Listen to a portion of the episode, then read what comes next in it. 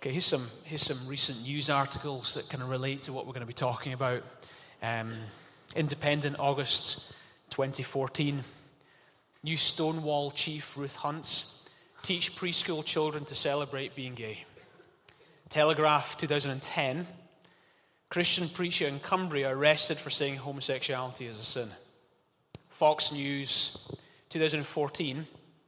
Christian preacher, sorry, Fox News 2014, July 2014, California governor signs bill replacing the words husband and wife in state law.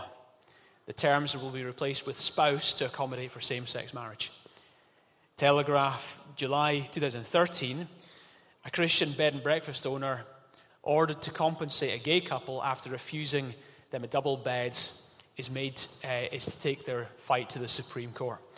Uh, just sharing these things just simply to say that's the kind of things that are coming on, going on around us in the news. There's quite a lot of tension and debate around the whole question of homosexuality and how it engages with Christianity and, and how does it fit with the Bible and all these things. Something which, to be honest, if things are going on around us, we have to talk about them and we have to talk about them in an appropriate way. So that's my hope today. I'm aware as we talk about this. So listen, here's why we're talking about this. We're going through a series in Genesis. We're working our way through Genesis in chronological order, and we find ourselves today in Genesis 19. And as a church, we just do that. We, we, we kind of we don't seek to focus on particular issues. We just simply want to let the Bible speak. And just so happens that today, this is what the Bible's saying in Genesis 19. It's talking about uh, the destruction of Sodom, uh, which was sin which historically is known for homosexual practice. So we're going to talk about that. There's three dangers when we talk about these things. One danger is that people reject the Bible and say, ah, it's outdated. Another danger is that people twist the Bible and say, ah, it doesn't really say that homosexuality is a sin, despite the very blatant verses that say it is. And then the third problem is, the third danger is people presenting the Bible very accurately and clearly, but with an unloving, homophobic agenda. In other words, presenting the Word of God without the love of God. All three are dangers. So today we're not, actually, it's not really talking about issues. We're talking about people. People we know. Maybe some of you are homosexual. I know, in fact, I know some of you are homosexual. Um, maybe you have relatives who are homosexual, work colleagues, close friends. I've got close friends who are homosexual. We're living in a city where there's many homosexuals. So this isn't an issue, this is people we're talking about. And all I would ask is this you know, whatever your agenda, wherever you're coming from, whatever your uh, closeness has been to talking about the subject, or if you've been kind of against what the church says about this stuff, just please be open today. If you're if you're thinking we should be doing certain things or not doing certain things, just, just open up. If you're homophobic, just let your anger die down and just open your heart today. And hopefully, together, we can find some important truth. Now, just I'm aware there's more than I can say in this sermon, so I'm going to be reading out statistics and research and quotes at various points in the message. My Twitter feed's here. I'm po- posting links to, and quotes and research and articles and various things that will kind of give you some further reading if you want to go into that. So that's my Twitter feed behind me. So let's get into the text. Say, Praise the Lord to ease the tension. Genesis 19, verse 1. The two angels arrived at Sodom in the evening, and Lot was sitting in the gateway of the city. When he saw them, he got up to meet them and bowed down with his face to the ground. Okay, so here we have angels appearing to Lot. Now, apparently they came in the form of, man, of, men. Hebrews tells us that apparently we can entertain angels unawares, thinking they're human beings. And here we have a angels arriving in Lot with the agenda of bringing judgment to, to Sodom.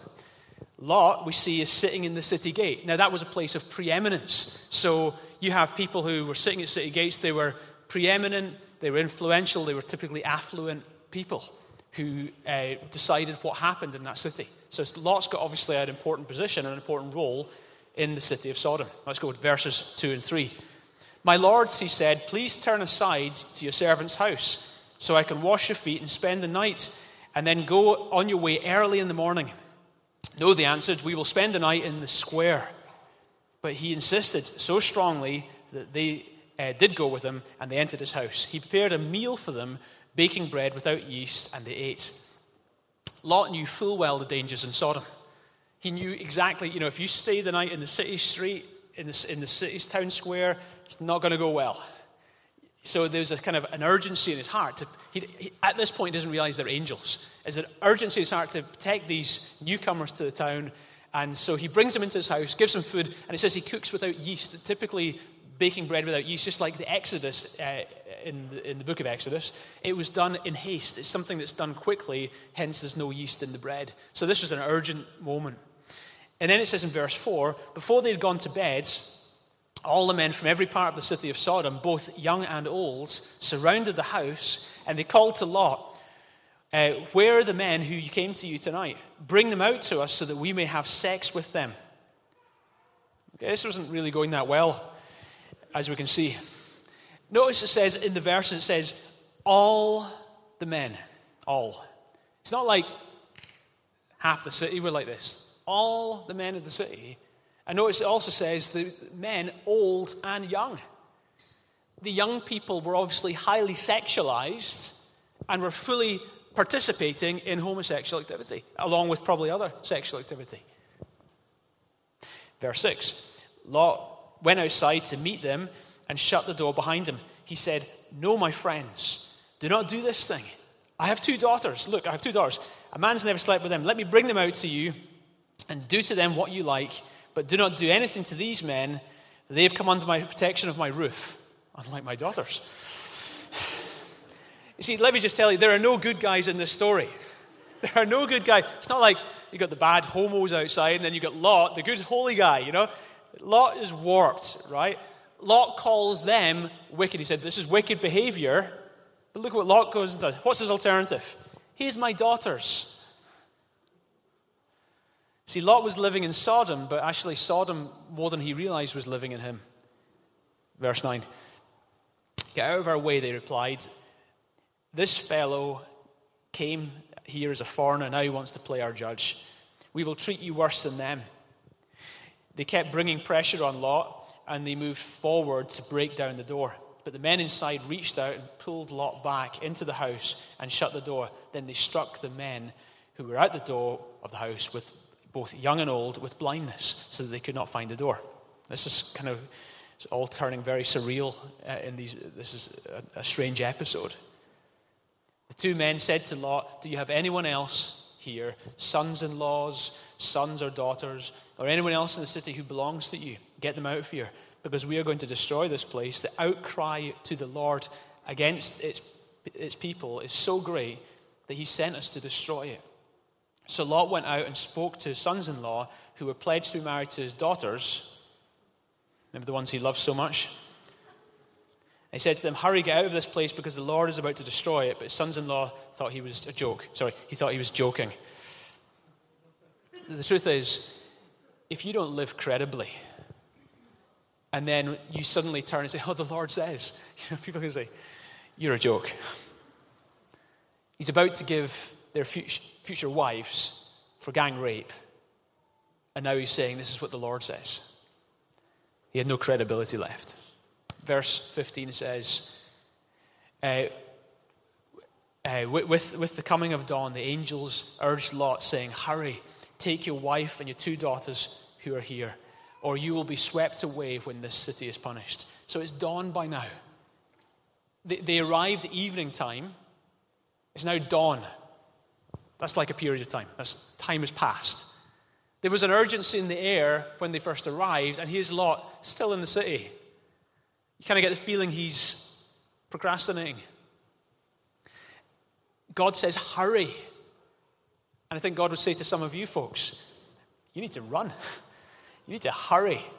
Some of you are in situations which you know are going to take you out. You need to run out of that situation. Verse 16 When he hesitated, the men grasped his hands and the hands of his wife and two daughters and led them out safely out of the city, for the Lord was merciful to them. This was not because Lot was so good, this is because God was merciful. Same as with when we get rescued, it's not because we're so good. As soon as they had brought them out of, uh, one of them said, Flee for your lives. Don't look back. Don't stop anywhere in the plain. Flee to the mountains, or you will be swept away. By the time Lot reached Zoar, the sun had risen over the land, and the Lord rained down burning sulfur on Sodom and Gomorrah. Verse 26. But Lot's wife looked back, and she became a pillar of salt.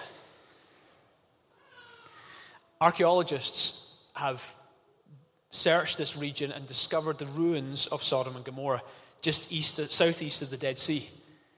Uh, from their digs, they found evidence that the destruction of those two towns happened by fire, and they found layers of ash around the two, the two areas where the cities were.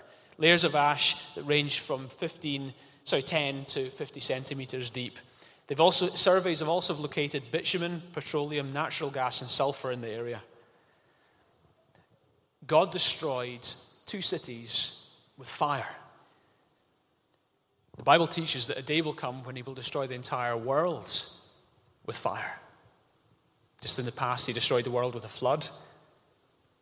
He said in the future, I will destroy the world with fire, and it'll be a new heavens and a new earth. Sodom was very bad for Lot. Now, if you've been with us over the previous weeks and months as we've worked through Genesis, you remember chapter 14? Lot, who had lived in Sodom, when Sodom was overrun by marauding armies, he was taken captive. So, by very virtue of the fact he was in the wrong place, wrong time, he ends up being a captive, and Abraham has to step in and rescue him.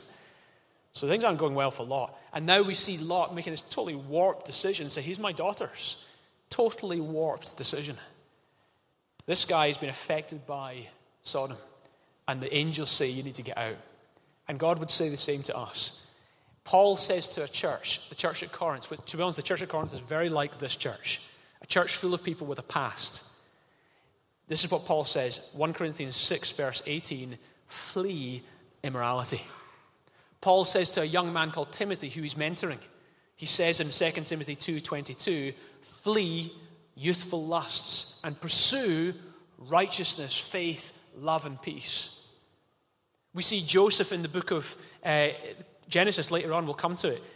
Joseph, when he's in a point of great temptation to commit adultery, um, he, in the heat of the moment, literally, his shirt has been taken off his back by the woman.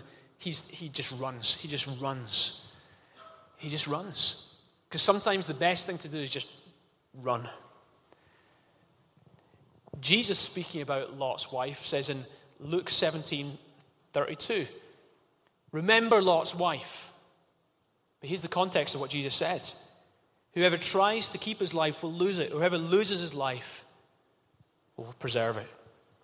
You see, some people are trying, like Lot's wife. I, Lot's wife was hankering. She was thinking, there was a lot of good about Sodom. There was a lot of pleasurable things in Sodom.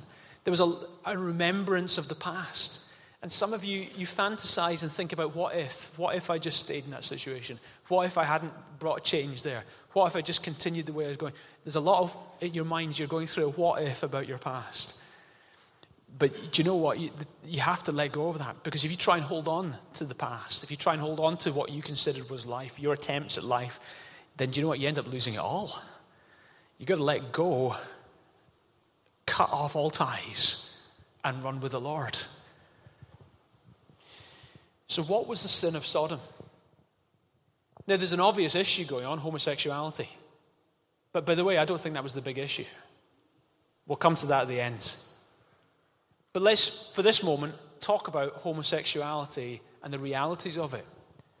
Because the challenge we've got is we're living in a culture which is portraying a very innocent view of homosexuality as if it is just as valid an alternative, a lifestyle, as heterosexual sex. Let me read you some statistics, and as I say on my Twitter feed today, there are many there's links to these statistics. You can go away and there's links to books and things that you can read if you want to do more research yourself. Research based on a man called Thomas Schmidt, who wrote a book and who did a great talk at the Veritas Forum, and also on a website by William Lane Craig entitled Reasonable Faith.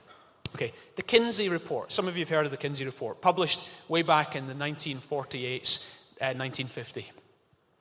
It was off, it's often used to, these days even to claim that 10% of the adult population is homosexual. But the problem is, this is not supported by research that has subsequently been produced, and it's been discredited because its way of finding the research was flawed. So it is not the case that 10% of the adult population are homosexual.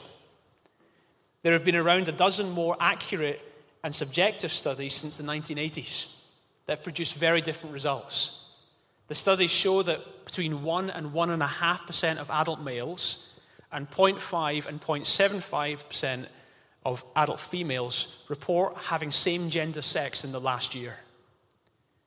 A total of 4% report having reoccurring homosexual desires. Does the homosexual lifestyle differ from a heterosexual lifestyle?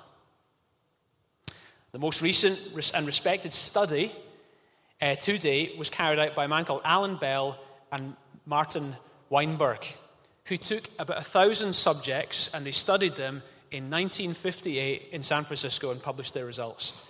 Their results have been confirmed by dozens of subsequent studies. They revealed that 10% of gay men are in longer term, that's two years or more, relationships. 20% of gay men are in short term partnerships. But the majority of others are constantly changing partners. 83% of gay men report having more than 50 partners in a lifetime. 28% of gay men report having more than 1,000 partners in a lifetime. 77% report having more than 10 partners in the past five years. That's 10 times the general male population. That's 10 times the statistics than that of the male population. The majority of male homosexuals report that more than half their partners are strangers and that they are never seen again after sex has happened. Promiscuity within these longer term relationships is high. 80% of gay men in longer term relationships reported a non monogamous experience in the last year, compared to 23% of people who are cohabiting heterosexuals, or 10% of married heterosexuals. Monogamy in the gay male population is virtually so small statistically that it's virtually 0%. 28% of lesbian women are in longer term relationships. 40% of lesbian women have reported more than 10 partners in a lifetime. That compares to 10% of the general female population, 40% compared to 10%. 90% of gay men or women never ha- uh, report never having had a relationship that lasted more than three years. 90% of gay men and women. 40% of homosexuals have a history of major depression. Gay men in Scotland, I just came across this in the STV News uh, article in 2012. Gay men in Scotland are nearly eight times more likely to have attempted suicide in the past year and four times more likely to have taken drugs than heterosexual men, according to a survey carried out by none other than the Stonewall Scotland Foundation. Heterosexual women attempt suicide two times as often as heterosexual women. Clinical literature reveals that 75% of homosexual men carry one or more sexually transmitted disease. That's not including AIDS. 40% are sick at least once a year due to sexual behavior. Almost a third gradually lose normal bowel function. The life expectancy of a homosexual male is about 45 years of age. That compares to the life expectancy of around 70 for men in general.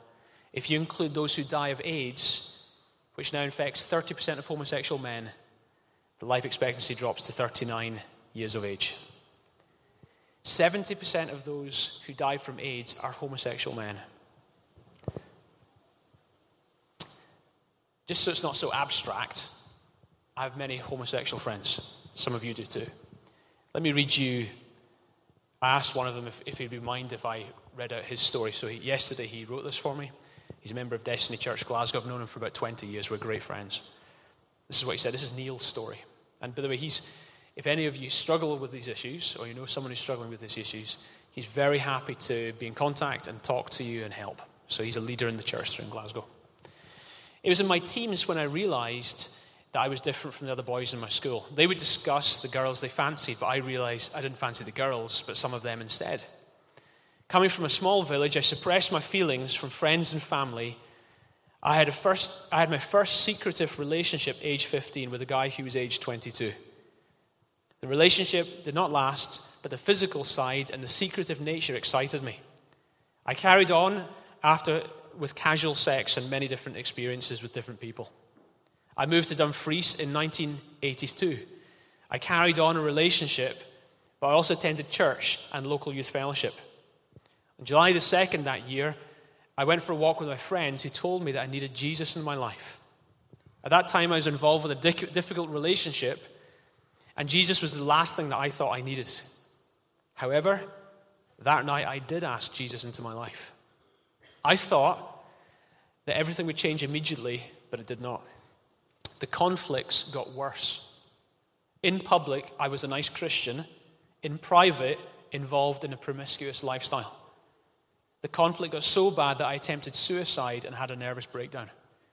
I was hospitalized for six months. I discovered and uh, so I recovered and life moved on. I moved to Glasgow in 1987 and the conflicts didn't cease then. Church on one side, gay sex on the other. I even gave up church for a while. In 1996, that's when I met Neil, I started feeling unwell and wasn't sure what was on, what was going wrong. So I went to the doctors and I was diagnosed as HIV positive. I've now been celibate for some time. I'm involved in the leadership at Destiny Church in Glasgow. God is so good. The challenge is the illness that steadily got worse. I was told in recent weeks that Neil talked to me at the conference we just had that he's been given between 12 and 18 months to live now. However, I, I, I still aim to work f- full time, serve at church. My trust is in God, and I'm totally assured that my Redeemer lives and will continue to keep me as he has done up to this point. And then he says this wee thing if anyone wants help, um, you know, get in touch with us and we'll pass on his email address to you. So that's some of the the realities, what research shows about homosexual lifestyle that probably you haven't heard the media push so hard. It's not politically correct research, but nevertheless, you can check it out. It's accurate research. But let me talk to you about actually what is the sin of Sodom? What was the root issue behind what we saw? I guess if you could ask God, God, what was your problem with the people in Sodom? I don't think he would have said homosexuality. In fact, let me tell you what God says. Let me read it to you from God's own words Ezekiel chapter 16, verse 49 and 50. Here's what God says through the prophet Sodom's sins were pride, gluttony, and laziness while the poor and the needy suffered outside her door. She was proud and committed detestable sins. So I wiped her out, as you have seen. Notice God's version of what was going on in Sodom isn't just the headlines, but it's right under the surface. He's not just dealing with the fruit, he's dealing with the root. The fruit we saw homosexual practice, probably along with many other degrading sexual practices. But the root, as far as God was concerned, was pride. And actually, I'm convinced that pride is at the root of the vast majority of our sins, whether you are heterosexual or homosexual. Augustine said that pride is the mother of all sins, it gives birth to every other sin. And that follows. You look in the Bible, the first fall, before the fall of man, was the fall of Satan himself. And Satan fell because of pride.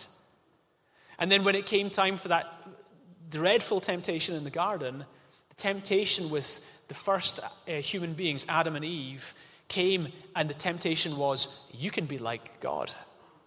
It ignited pride in their soul, just as pride ignited in Satan's soul and the greatest fall ever happens where humankind, created in the image of God, rebelled against the God they created. We replaced God we dethroned God in our souls. We put ourselves in the position of God. This is what it says about Satan's fall. Isaiah 14. It's also recorded in Ezekiel. Isaiah 14, 13 to 14. You've said in your heart, talking to Satan, I will ascend to heaven. I will rise my throne above the stars of God. I will make myself like the Most High. That's pride. And that was Satan's and human beings' fall. I love what Tim Keller said. Tim Keller says, The fastest way to be like Satan is to try and be God. So, going forward, what can we do? What can we do is, is every, every, I'm not just speaking to people who struggle with homosexuality. The chances are we have just under a thousand people in our church, and the chances are, according to statistics, about 40 of you battle on a regular basis with homosexual feelings and thoughts. And at some point in your life will have engaged in homosexual activity. That's the reality. So I'm speaking to a number of you here, and in the other services that are happening, that will be the similar case. But also for those who are heterosexual here, and your issues are different issues. What, the, what is the answer to the root issue that actually isn't just the root issue of homosexuality, but the root issue of many other things that spring up in our lives? That issue of pride. So I've got three things I want to give us. Number one, embrace life transforming power. Listen to what Paul says to the church at Corinth. And I believe the church at Corinth is very similar to this church a people with a past.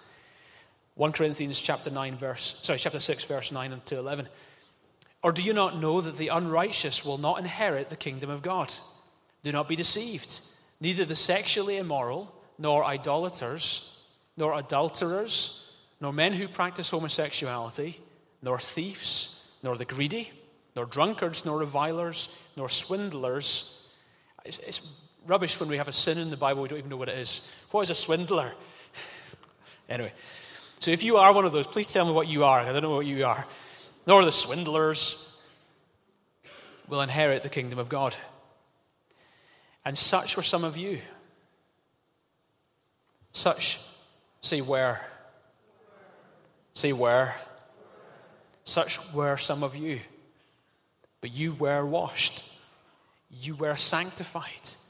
You were justified in the name of the Lord Jesus Christ and by the Spirit of God. And such were some of you. Many people argue, I cannot choose, I didn't choose my homosexuality, therefore I cannot change it. You heard that argument? I didn't choose this, this is just how I am, therefore I can't change it. But here's the truth most of the things you want to change in your life, you didn't choose. You didn't choose your propensity to anger. You didn't choose your propensity to overeating. Some of you didn't choose your propensity to chemical addiction or alcoholism.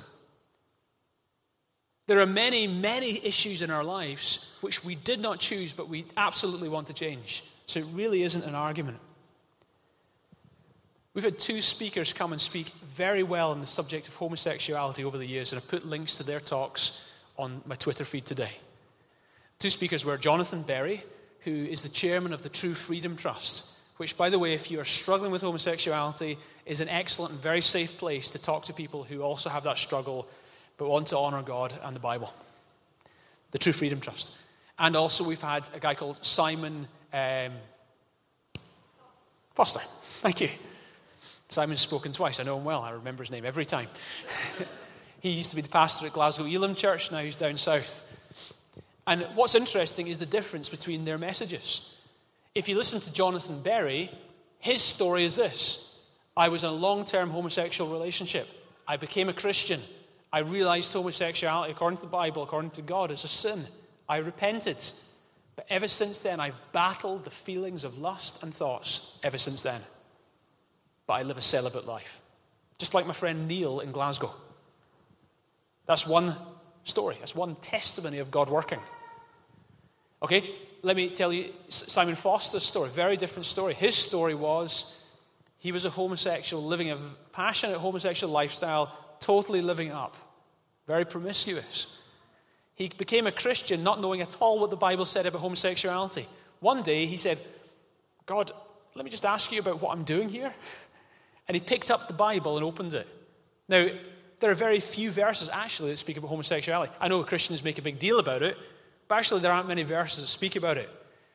So, what are the chances of opening it and putting your finger on one of those verses? Very slim. And yet, that's exactly what happens. And he read similar verse to what I just read to you from Corinthians. He closed the Bible and threw it into the corner and said, I want nothing to do with God. He had actually no idea that's what God thought about homosexuality. He'd come to faith and had an authentic relationship with God, not knowing that.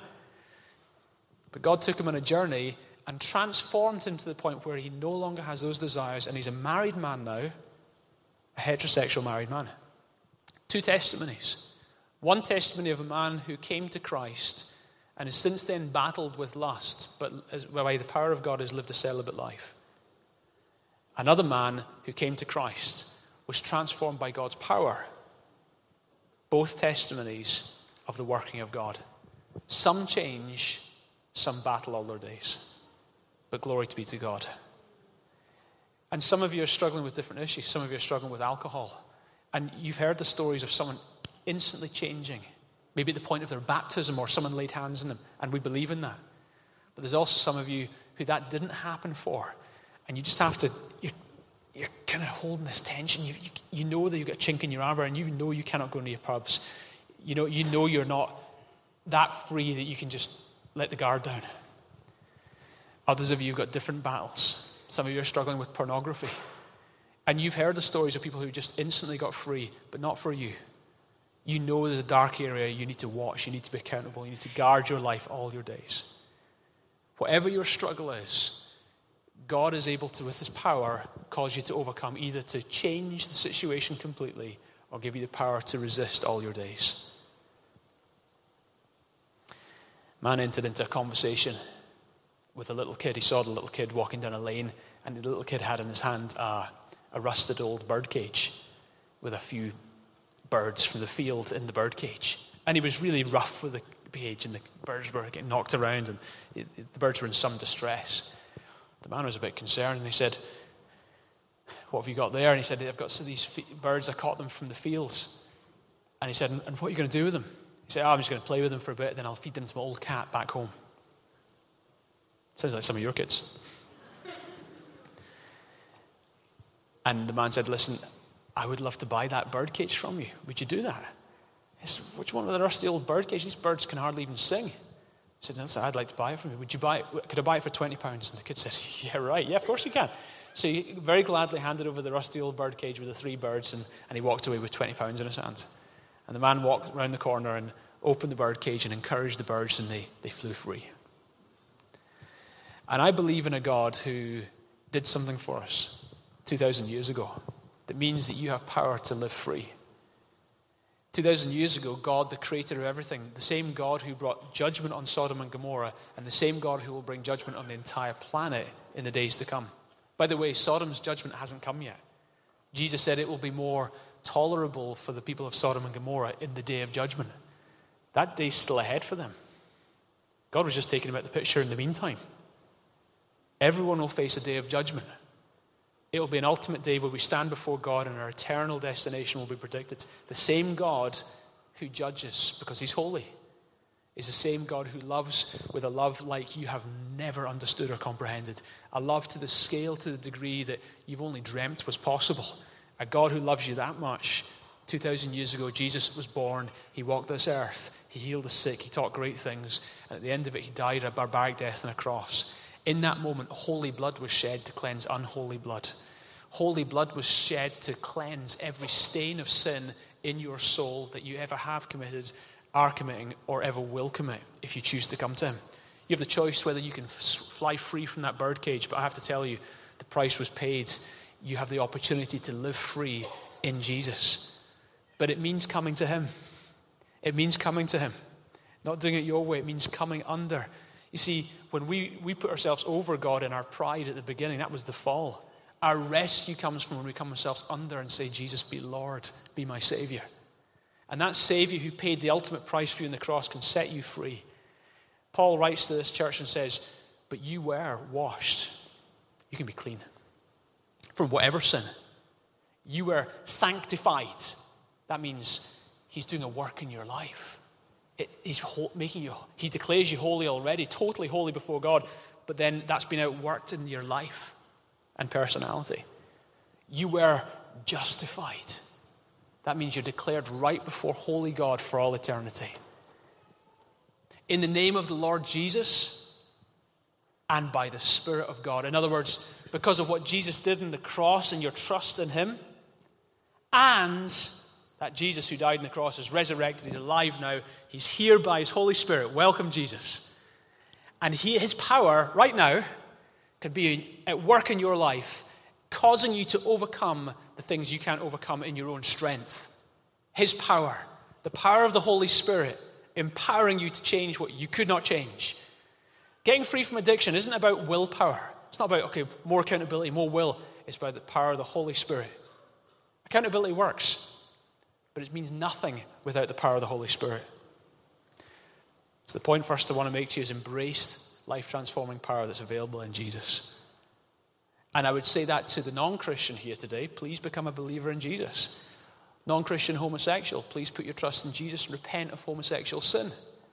Non Christian heterosexual, put your trust in Jesus and repent of every other sin that you commit. Christian homosexual struggler, Christian non homosexual struggler, let the power of Jesus be your success. Walk in the sanctification and the power that He's got working in your life currently. Second point is this love and worship God. Romans 1 25 to 27, Paul says, and this is such an important passage, he says, they worshipped and served the things that God created instead of the Creator Himself. This is right back at the beginning. We turned away from God, we started worshipping things that God created rather than God Himself. Now, I know it outworked by them forming carved images and kind of making statues that they worship. I know that. But more than that, that's just the agenda of materialism, isn't it? Isn't it? You know, we, we serve stuff. We live for things. We live for money. We live for anything other than God. They worship and serve things that God created instead of the Creator Himself. That's why God abandoned them to their shameful desires. Even women turned against the natural way to have sex and instead of they indulged with sex with each other. And men, instead of having normal sexual relationships with women, burned in lust for each other. By the way, some people say, well, Paul was talking about pedophilia in his day. He wasn't. He's talking about men with men. That, see it in the verse. He's talking about men with men. It's not a Roman custom where men would take young boys. That was sin as well. But Paul is very clearly speaking about peers. This is mutuality. This is not, um, this is two mutual consenting adults. Men with other men. Men did shameful things with each other. God gave them over. You see, what is natural to you? What's most natural? When we say what's natural, you've got to ask yourself, what do you mean with what's natural? Because what was natural pre fall is very different to what is natural post fall. Let me tell you the most natural thing for a human being to do worship their Creator.